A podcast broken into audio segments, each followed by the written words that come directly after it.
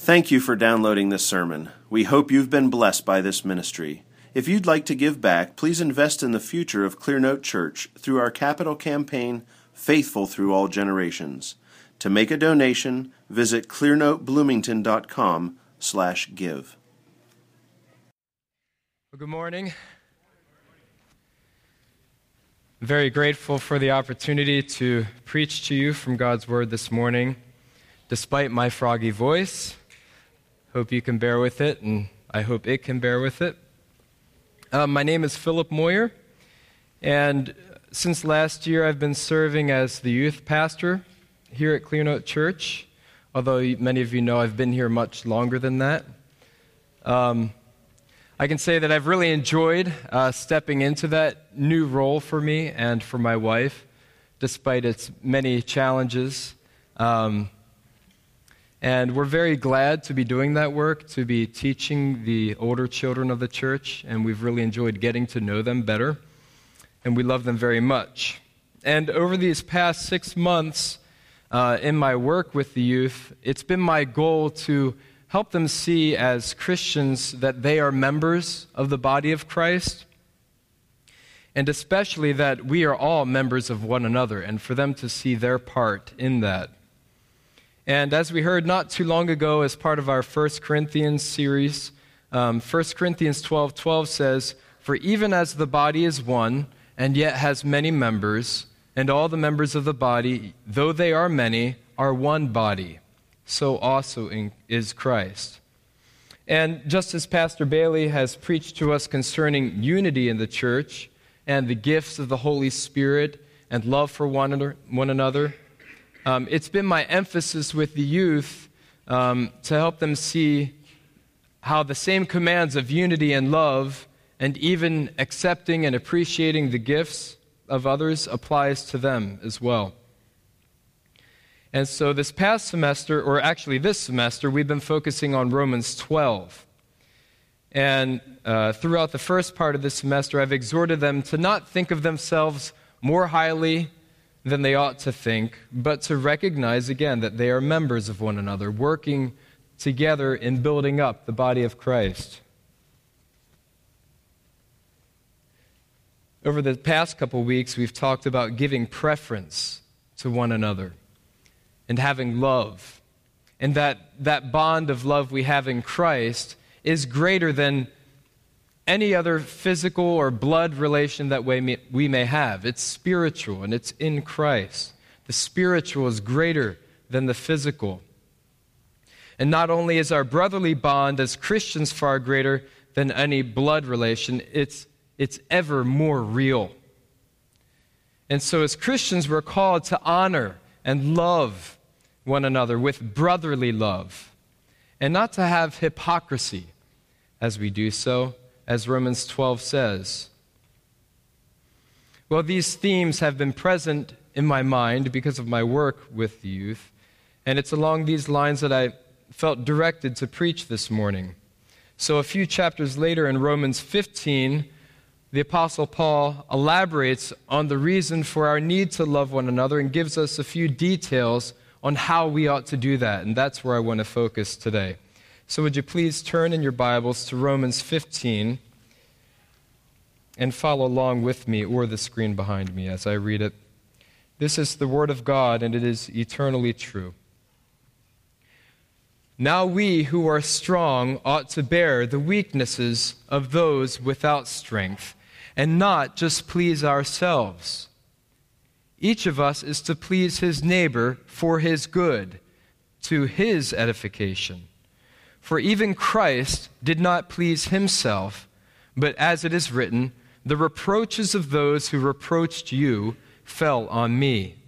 For whatever was written in earlier times was written for our instruction, so that through perseverance and the encouragement of the Scriptures, we might have hope.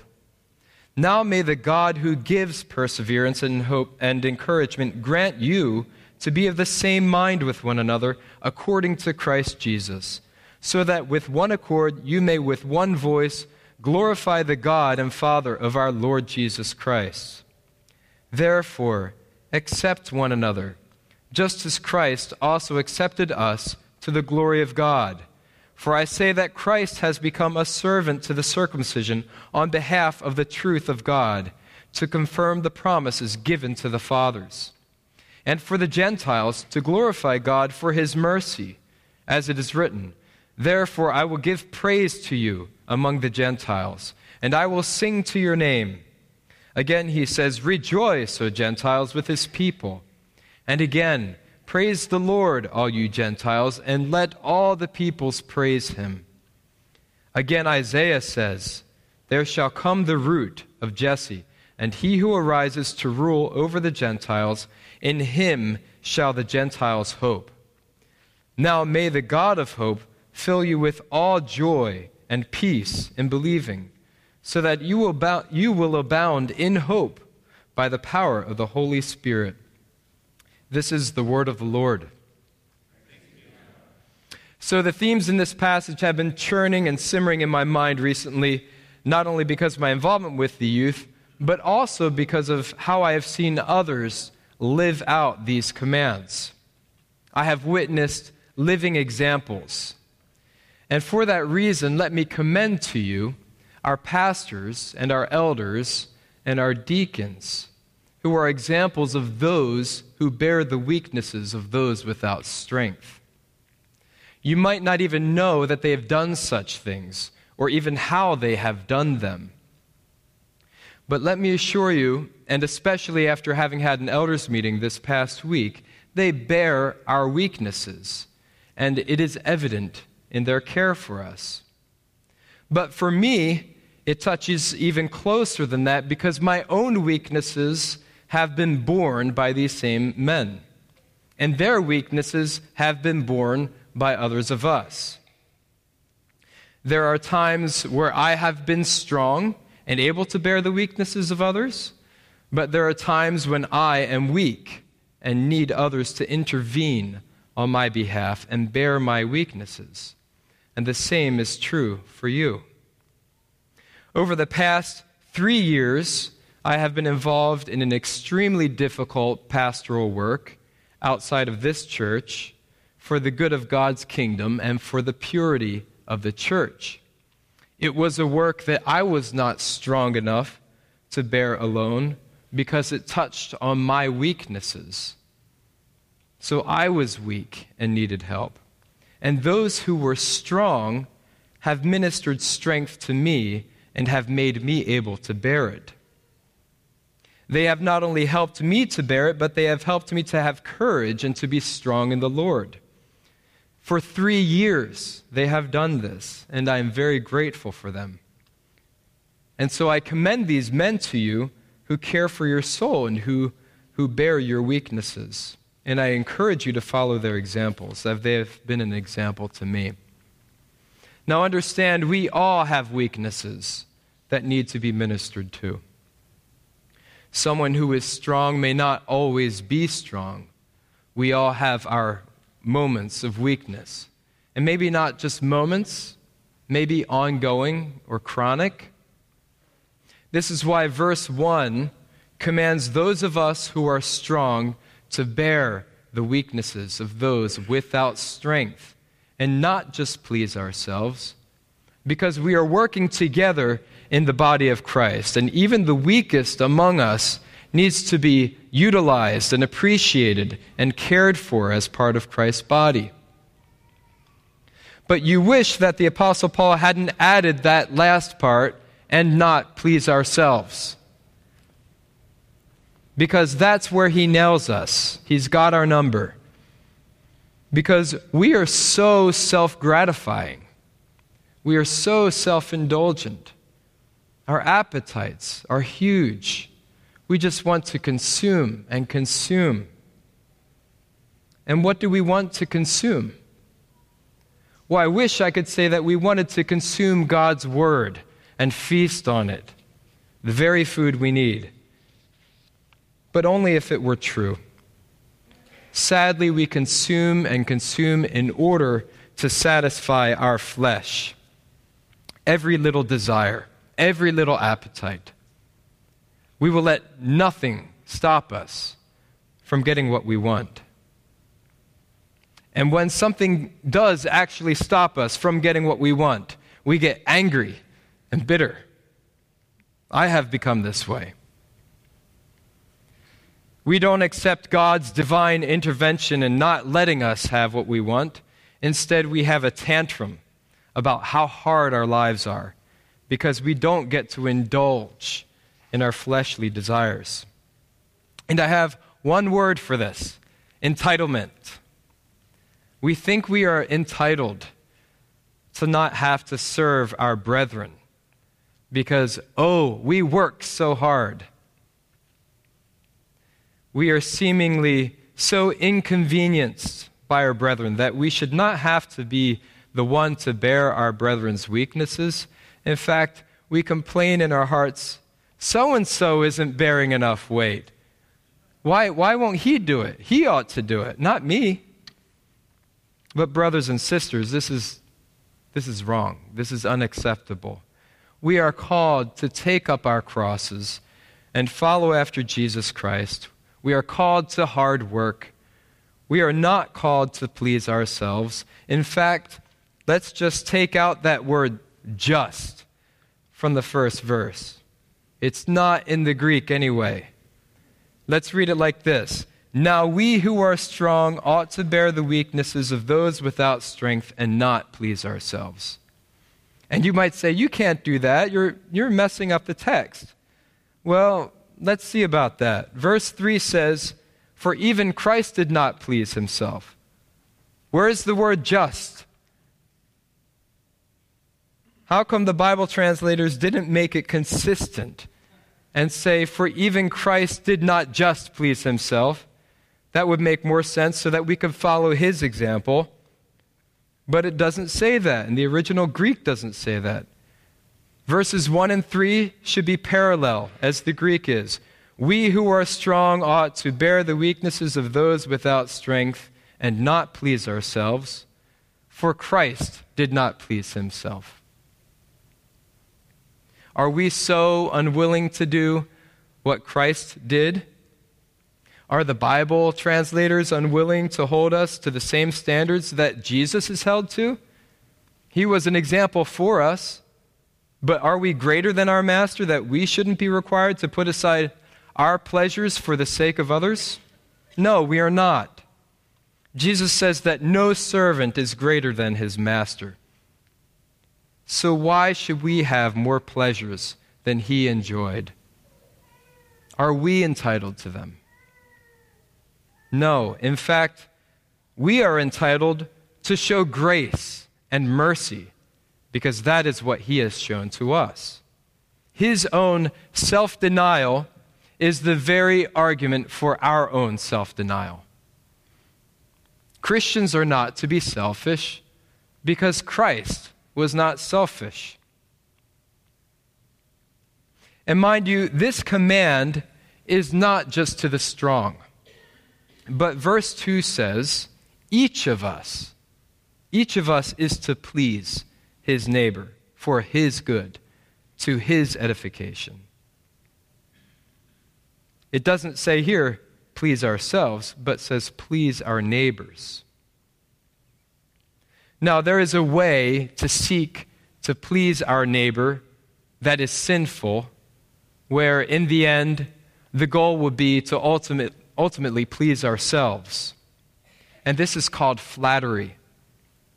But this is not what we are called to do.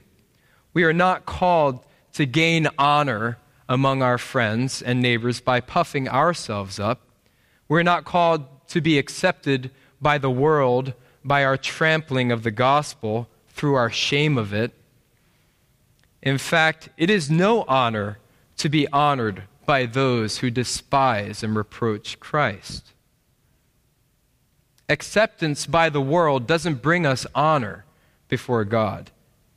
Acceptance by Christ through his gospel brings us honor before God. Christ brings honor. Honoring God brings honor. So how do we please our neighbor? And who is our neighbor? Well, most certainly our brethren in Christ are our neighbors. And most certainly we are commanded to please them. We should in fact seek at all times to please our brethren. We are one with them, and when one of them suffers, we all suffer. But how does Scripture answer the question, who is our neighbor? You might know the answer. You might know where I'm going with this. You might remember the lawyer in Luke ten who put Jesus to the test. And he said to Jesus, "Who is my neighbor?" Jesus replied and said, "A man was going down from Jerusalem to Jericho and fell among the robbers. And they stripped him and beat him and went away, leaving him half dead. And by chance, a priest was going down on that road, and when he saw him, he passed by on the other side. Likewise, a Levite also, when he came to the place and saw him, passed by on the other side. But a Samaritan who was on a journey came upon him, and when he saw him, he felt compassion, and came to him and bandaged up his wounds, pouring oil and wine on them. And he put him on his own beast and brought him to an inn and took care of him. On the next day, he took out two denarii and gave them to the innkeeper and said, 'Take care of him, and whatever more you spend, when I return, I will repay you.' Which of these three do you think proved to be a neighbor to the man who fell into the robber's hands?" And he said, "The one who showed mercy toward him." Then Jesus said to him, "Go and do the same." Do you think that that person, the one who was attacked, whether a believer or not, was strengthened and edified through the compassion shown to him? Was strength ministered to him? Was he built up physically, morally, or spiritually? Absolutely. And this is what we are called to do. This is what Jesus did. He ministered strength to the weak, and he healed them. He had compassion, and they came to him by faith as a result. And no doubt there's a sacrifice in this if we do the Lord's work. No doubt there is a cost. But if we are in Christ, we are Christians. And if we are Christians, we are to take up our crosses and follow after Jesus, because he has given us the greatest example of self-denial by his very obedience to his Father. So we, Christians, we take up our crosses. We are to bear the weaknesses of others. We are to do that which would please our Lord and Master, not ourselves. And we aren't alone as we do this. In fact, as we read in our scripture lesson earlier from Hebrews eleven, clearly we are not alone.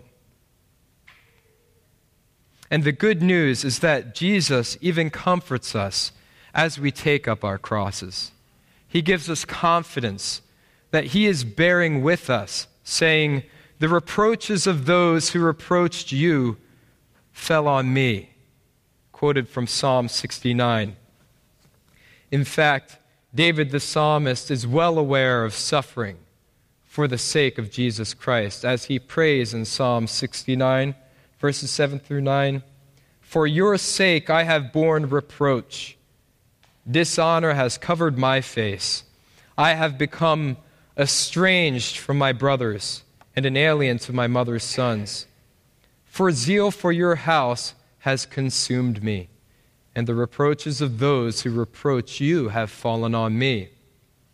And we apply these words to Christ, who did not please himself, but as it is written in verse three, "The reproaches of those who reproached you fell on me."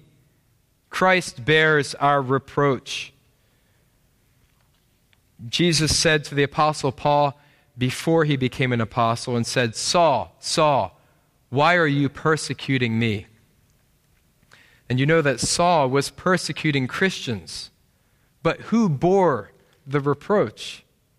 It was Christ. He bears it with us and for us. And what he bore is infinitely beyond what we would ever bear. As Matthew Henry put it, he bore the guilt of sin and the curse for it. We are only called to bear a little of the trouble of it. He bore the presumptuous sins of the wicked. We are called only to bear the infirmities of the weak. So our suffering in no way compares to the suffering of Jesus, but he is our example. He denied himself, then we should deny ourselves out of gratitude for what he has done for us and because of his example set for us. And if we should ever feel alone, we have prayer and we have the scriptures which show us that we are not alone. And we have one another in Christ. We have a tremendous encouragement from the scriptures, just as verse four says. Whatever was written in earlier times was written for our instruction, so that through perseverance and the encouragement of the scriptures, we might have hope. This is exactly why we must turn to the scriptures for our encouragement, so that we might persevere and have hope. Because in them we see how God was faithful to his saints all throughout history. And he will be no less faithful to his servants today. We must turn to the scriptures, and we must persevere through the trials we receive in his name. The scriptures will instruct us and encourage us in this. And this is exactly the reason why the Psalms ought to have a regular part of our lives and our worship, because through them we are directed how to worship and how to interact with God. And we are directed in, in how we should feel. And through them we are shown that though we may often feel alone, we are not. The Holy Spirit inspired the writing of the Psalms to teach us how to pray and how to praise God, and even how we should think and feel. And so if we rely on the scriptures, they will give us hope, and we must cling to them so that we persevere. The Apostle Paul ends this section with a benediction. You may have noticed that there are two of them in this passage I read. Benediction being a prayer of, of blessing. In verses five and six, he does this because he knows that his exhortation falls to the ground unless God works through his Spirit and stirs up the hearts of men to obey his commands. And to sum up his prayer, he prays that God would unify them, that they would be of the same mind, so that with one accord they would with one voice glorify God. And here, we are talking about the praise of God. We must praise God with one voice, meaning we must not be divided, because in Christ we are one body, yet members of one another. Our voices won't reach to the heavens when it is full of division, disunity, or discord. Our hearts need to agree with one another. And just as Pastor Correll said last week in his sermon, how can you give a clear note when there is dissonance among us? And it's significant that the Apostle Paul would pray this prayer after the things he had just said.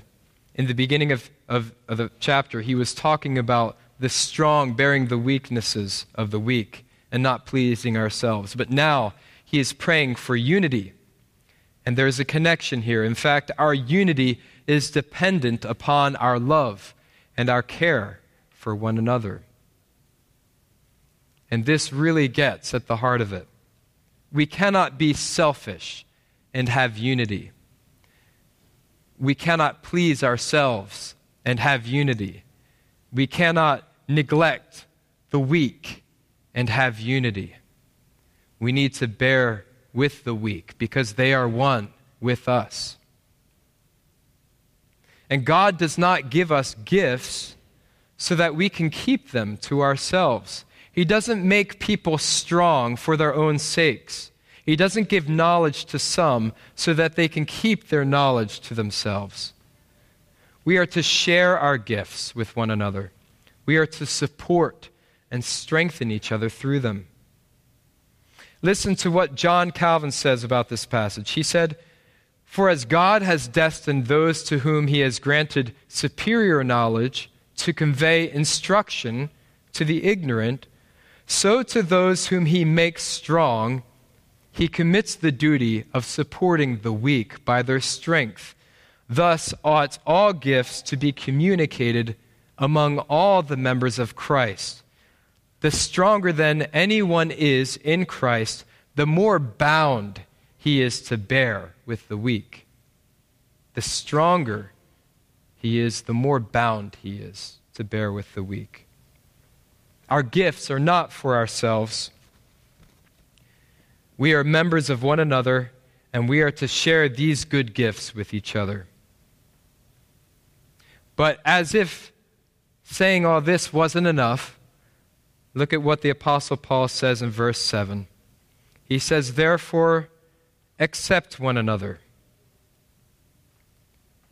And we think we have a pass. We think, oh, I do, yeah, I accept everybody. Yeah, yeah, I love everybody. But you don't. No, you don't, and you know you don't. And you need to repent of your lack of love for the members of the body of Christ. You need to accept Christ's members in brotherly love.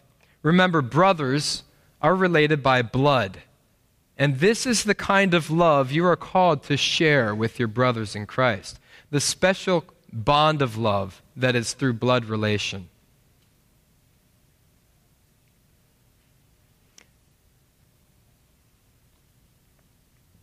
This bond is, is greater, as I said earlier, than any physical bond. Our Father in heaven is greater than any physical father on earth. The spiritual is greater than the physical. We are called to brotherly love. And as Romans, Romans twelve nine says, let love be without hypocrisy. So don't put on a show of love. Actually do it. Pray for one another. That's a great place to start. And if it is too hard for you to pray for someone because you despise them, then pray to God and confess your sins and say, Lord, you know my heart and you know that I despise so-and-so. Name the name. Would you please soften my heart and teach me to love him? And God is faithful. He will answer your prayers. In verse one, the strong were exhorted to help the weak, but here in verse seven, we are all called to accept one another. And at this moment in Matthew Henry's commentary, he says, receive one another, for sometimes the prejudices of the weak Christian make him shy of the strong, as much as the pride of the strong Christian makes him shy of the weak, neither of which ought to be. Let there be a mutual embracing among Christians. Do you know what he's talking about? Have you experienced this in your life?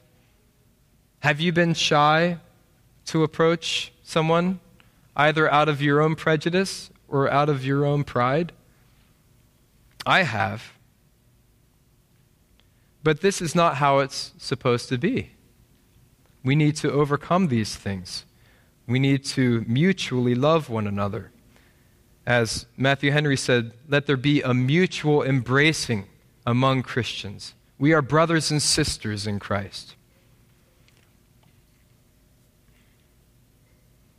And if you think you can escape this command to accept one another, the Apostle Paul adds even more weight to it and says, just as Christ also accepted us to the glory of God.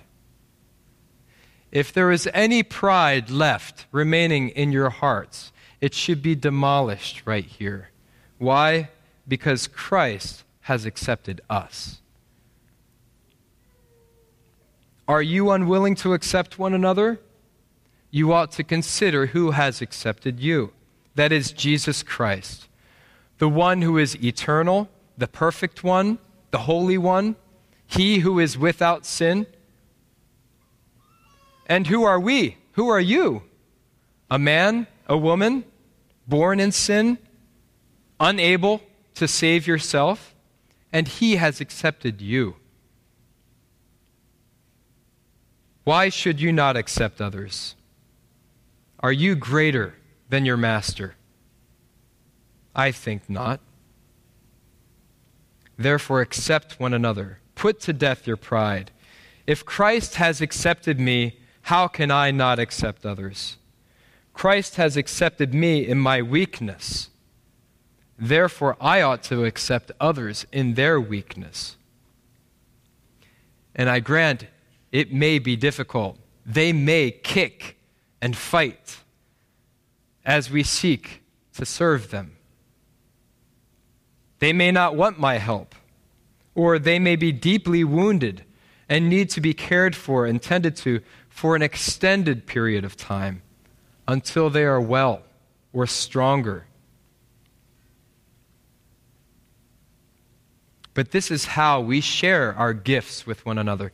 We apply strength where there is weakness. If God has given me strength, I should not be so proud to not use my strength for his glory and not to strengthen those who are weak. I should not be so selfish.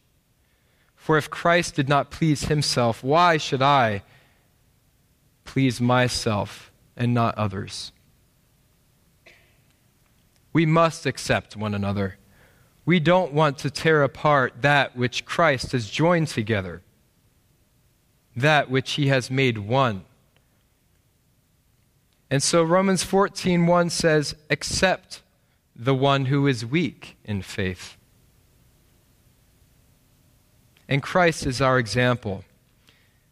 And what we might suffer for his sake in no way compares to what he suffered for our sake. And even what we suffer now, he bears us up in it, just as verse three says, the reproaches of those who reproach us fall on him. He bears us up. He gives us strength and perseverance as we work for his kingdom. And so the Apostle Paul continues after verse seven, and here he is sewing up where there still may be division. You may know there is much division between the Jewish converts and Gentile Christians in Rome at this time, as we can gather from the previous chapters in Romans. The Gentiles were exhorted in chapter eleven to not be conceited about their calling as Christians, but to fear, because if God did not spare the natural branches, those who were the Jews, he will not spare the Gentiles who were grafted in if they fail to stand by their faith. And similarly, in Romans chapter two, the Apostle Paul rebuked the Jews, saying, one is not a Jew who is one outwardly, nor is circumcision that which is outward in the flesh, but he is a Jew who is one inwardly, and circumcision, circumcision is that which is of the heart, by the Spirit, not by the letter. And so all throughout Romans, the Apostle Paul is seeking to urge the recipients of the letter onto a real inward faith, without pride and without division. Whether it was weakness on the part of the Jews for wanting to retain some aspects of their Judaism, or whether it was the arrogance of the Gentiles who needed to be warned to walk in the fear of the Lord, they were both addressed for the purpose of the building up of the church. And to further the point, the apostle demonstrates how Jesus Christ has received both Jews and Gentiles. In verse eight, he says that Christ has become a servant to the circumcision on behalf of the truth of God to confirm the promises given to the fathers.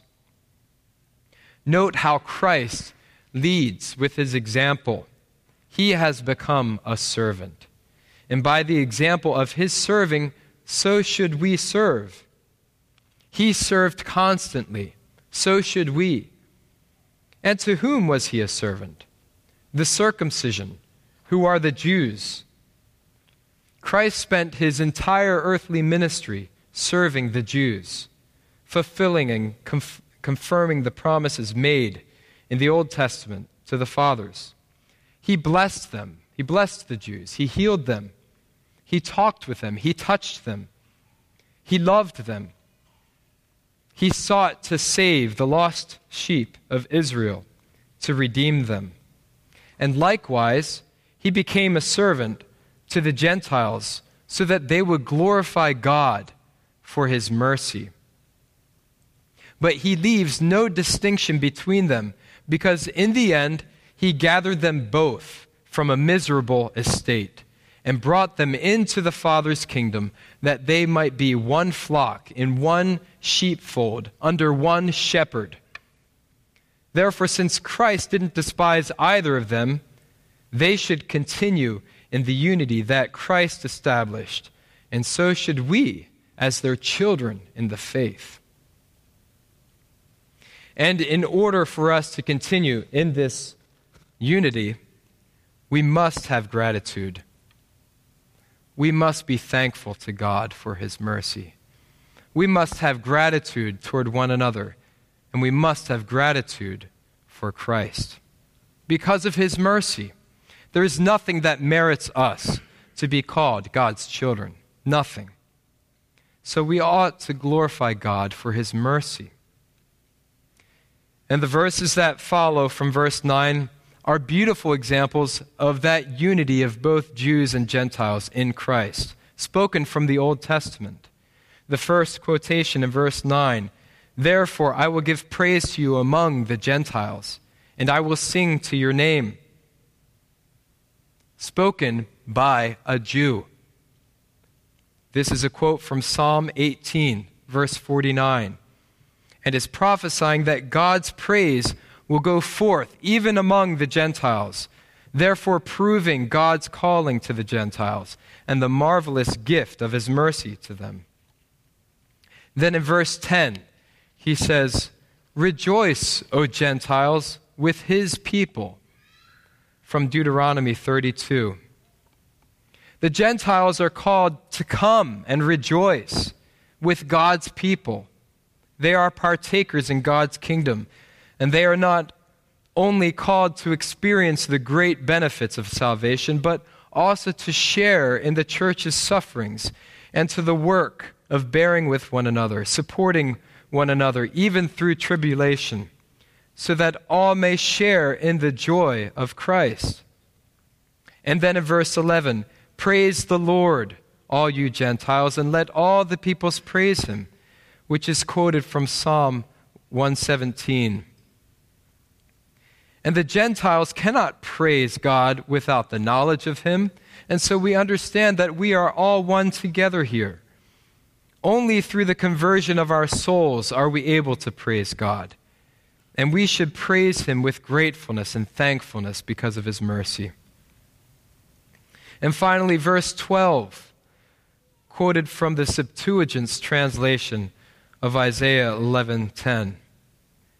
It took me some trouble finding this uh, quoted in the Old Testament, because it was a Septuagint translation that was quoted here in Romans, which says, "There shall come the root of Jesse, and he who arises to rule over the Gentiles, in him shall the Gentiles hope." And in the context of Isaiah, these words are full of great hope and consolation, because though there would seem to be only a few faithful souls, or a remnant, at the time of Isaiah, God's promise was that from a shoot, from the stem of Jesse, the king would arise to rule over all the nations, and that his kingdom would reach all the ends of the earth. Therefore, Jesus, the Messiah, is not only king of the Jews, but he is also the king and ruler of the Gentiles, and he will be their hope. This is God's mercy to us. And then finally, the Apostle Paul again closes this section with a blessing, a benediction, a prayer, saying, "Now may the God of hope fill you with all joy and peace in believing, so that you will abound in hope by the power of the Holy Spirit. So rejoice. Be filled with all joy and peace in believing. Praise God for his mercy that he has extended to you, a Gentile. Abound in hope by the power of the Holy Spirit. Be of one mind. Be in unity with the brethren. Don't keep your gifts to yourselves, but share them with one another. Love the church, and love all who Christ loves. In fact, have them into your homes. Bear with them, cry with them, laugh with them, and you go into their homes and serve them and pray for them. And don't seek to please yourselves. Seek to please your neighbor for his good. Be of the same mind and accept one another as Christ has accepted you." Let's pray together.